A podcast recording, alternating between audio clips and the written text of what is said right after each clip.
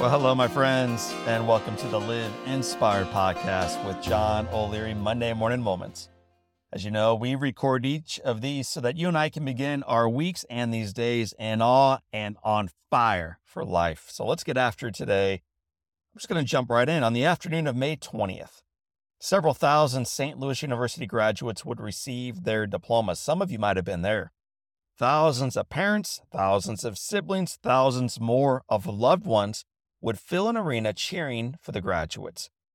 Everyone in the arena excitedly looked forward to this day that they've worked a lifetime to achieve. Every one of them, except for one, the commencement speaker. He wasn't looking forward to it. Although I've delivered thousands of keynotes, each time I deal with a bit of anxiety and self doubt.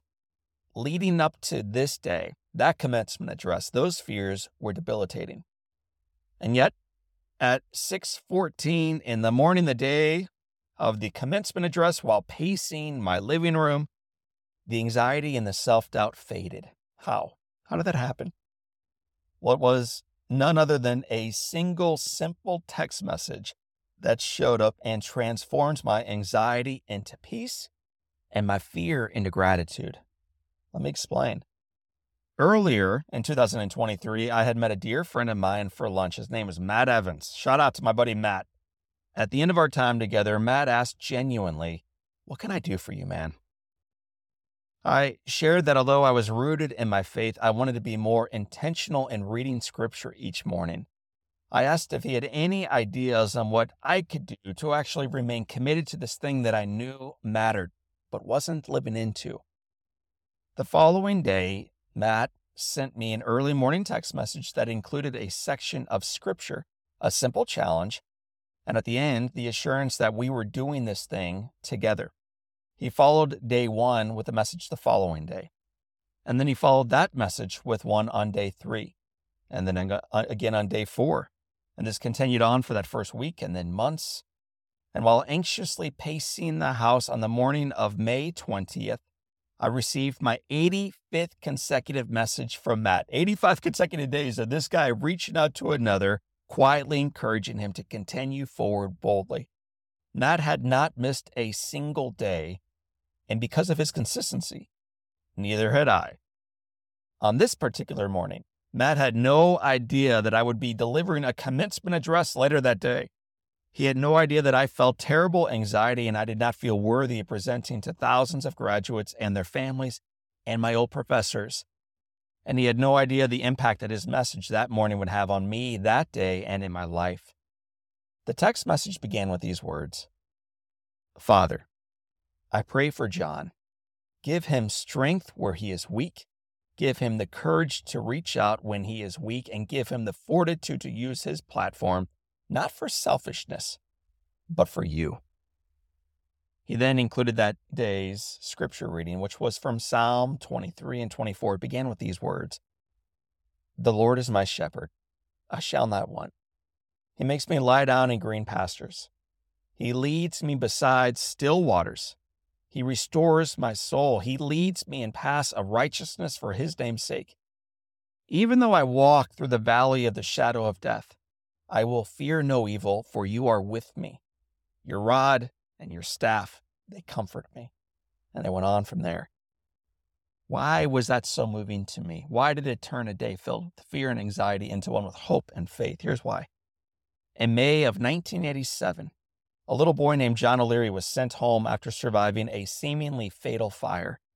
To celebrate not only my life, but the entire community that came together to support that life and that recovery, we hosted a service up at church. The church that night was packed with friends, with family, and with well wishers. It was a night filled with joy and tears and some rocking gospel music. About halfway through that service, I was helped from my wheelchair by my dad. I was still extraordinarily frail and barely able to walk. So dad guided me up two steps onto an altar and over to a microphone. He then stood, probably nervously, behind me as I looked up, looked back down, and began to read in an extraordinarily high pitched voice one section from Scripture. It went like this The Lord is my shepherd, I shall not want. He makes me lie down in green pastures. He leads me beside still waters. He restores my soul. He leads me in paths of righteousness for his name's sake. And even though I walk through the valley of the shadow of death, I will fear no evil, for you are with me. Your rod and your staff, they comfort. It's what I still read, my friends, when I face anxieties and fears as an adult. And uh, on the morning of May 20th, focusing that day on my insecurities, my commencement address, my need to elevate these students, my need, even still, to prove myself. A friend, a humble friend, a faithful friend, showed up reminding me to turn away from those anxieties, to keep the faith, and turn the attention away from myself. Isn't that an important reminder that we all need to receive from time to time? Without even knowing it, Matt Evans helped me let go of anxiety, shift my focus, and convicted me again that the best is yet to come. And as of today, as I read this into the microphone right now in front of you, Matt Evans has greeted me for 237 consecutive days with scripture and with kindness. A real friend strives to remind us that we have value, that we are not alone, and that we can do mighty things together that we may fail at doing when we do it all by ourselves. Thank God for people like Matt Evans. And, my friends, for the opportunity for each of us to be that kind of friend for others.